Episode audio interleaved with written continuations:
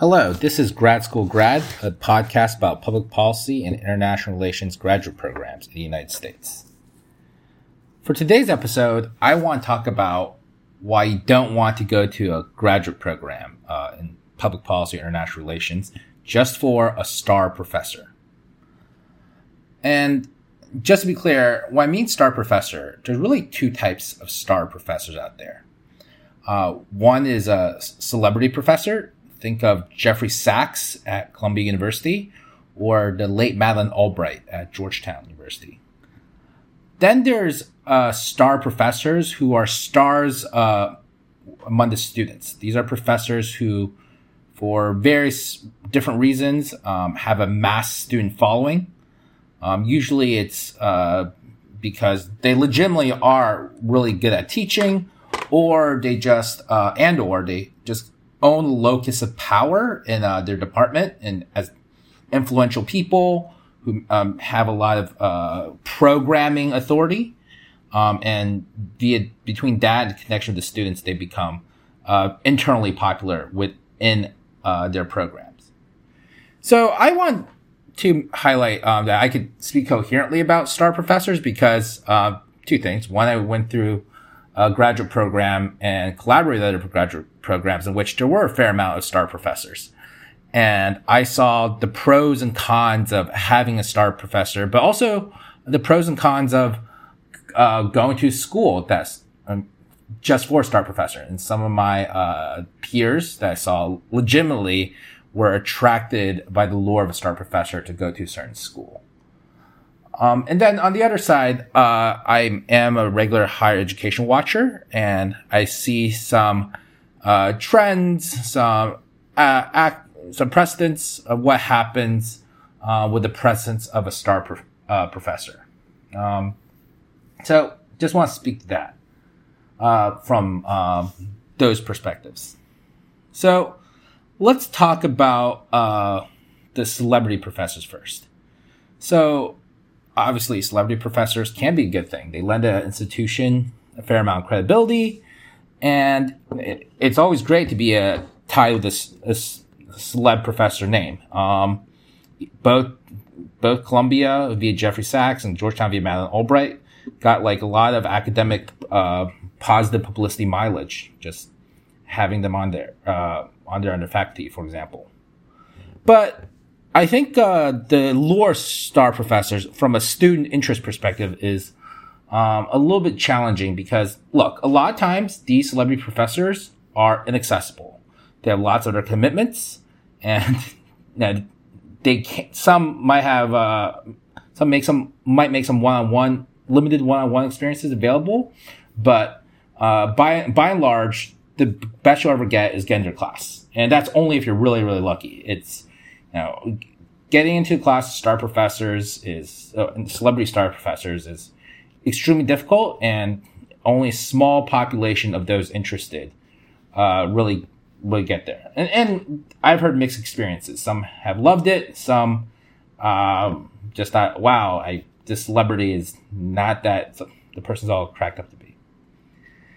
And then the other thing about celebrity professors is that, um, believe it or not, um, most celebrity professors, or at least a lot of celebrity professors, uh, tend to be controversial in their professional communities. If you look underneath, like if you take a magnifying glass to them, and this is, I want to highlight this because yes, to a certain extent, um, having a celebrity professor can really you know, help you get connected to right people to find the right roles so on and so forth. And I, I, obviously, it's always good to have a star professor in your corner, but uh, a lot of star professors, um, shall we say, um, have some challenges with their professional community at times. So let's take a look at Jeffrey Sachs at Columbia University. Jeffrey Sachs uh, has been accused of academic and professional dishonesty. Um, I mean, you can just Google this; it's out there. Um, Madeleine Albright, don't get me wrong, she's a great historical figure, broke a lot of glass ceilings, made a lot of impact. Um, there's, I met people at the State Department who were under her leadership, uh, who have highlighted that she may not have been uh, the best uh, manager and may not have created the best collegial experience. I mean, this is what people tell me. I've seen it every now and then in literature. Of course, her fame kind of overshadows that. Um, but the, the reason why I highlight this is that, you know, a lot of times I think people see celebrity professors get starstruck and just want to be like every bit of that person. And the thing is that we're all people, none of us are perfect. But and this celebrity uh, fascination, I think, is a little bit too much at, at times. And at the end of the day, uh, it's about making your own career path instead of just emulating a celebrity professor. So, um, for, for those reasons, if you're just there to follow a celebrity professor, might not be the best idea. The second type of uh, star professor is actually uh, decently more common. Um, but it's not something like you realize it exists until you've been at school for a certain while. But as I said, there are professors with mass followings, and usually it's tied to they have some level of program authority. Uh, a lot of times it's professors who have just really winning personalities. And because they're winning personalities, they have succeeded to uh, have a lot of power within the fa- faculty, but also have an aura of uh, just, shall we say, fan fandom among the students.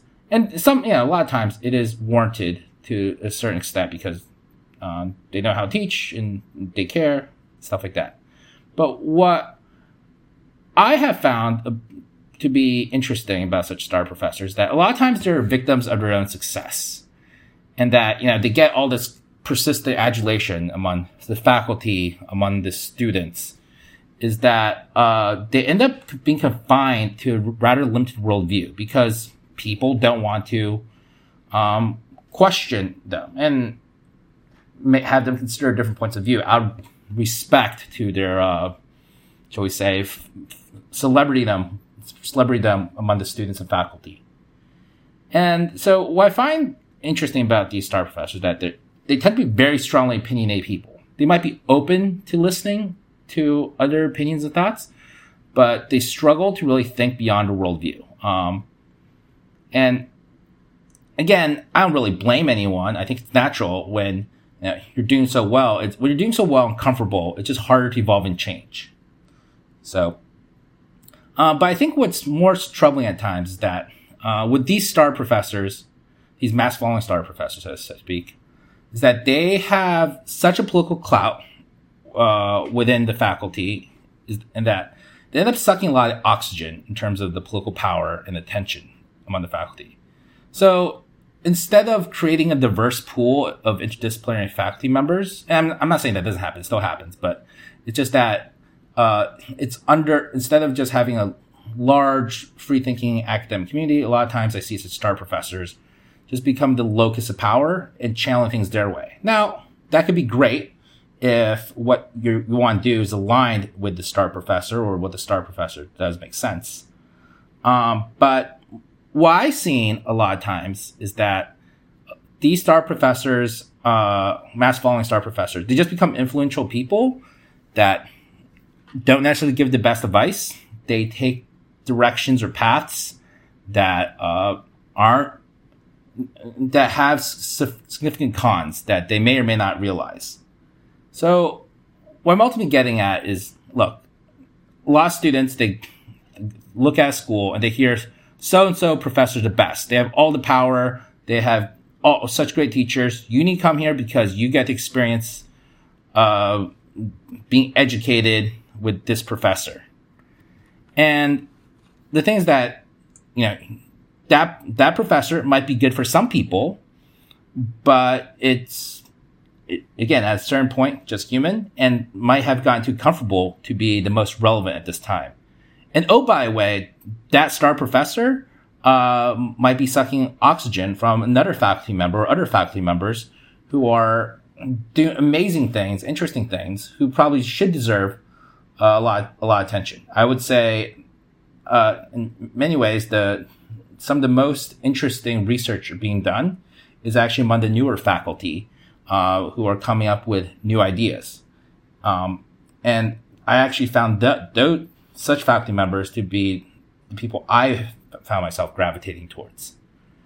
So ultimately, um, within that, you know, interacting with faculty is a big part of the graduate school experience.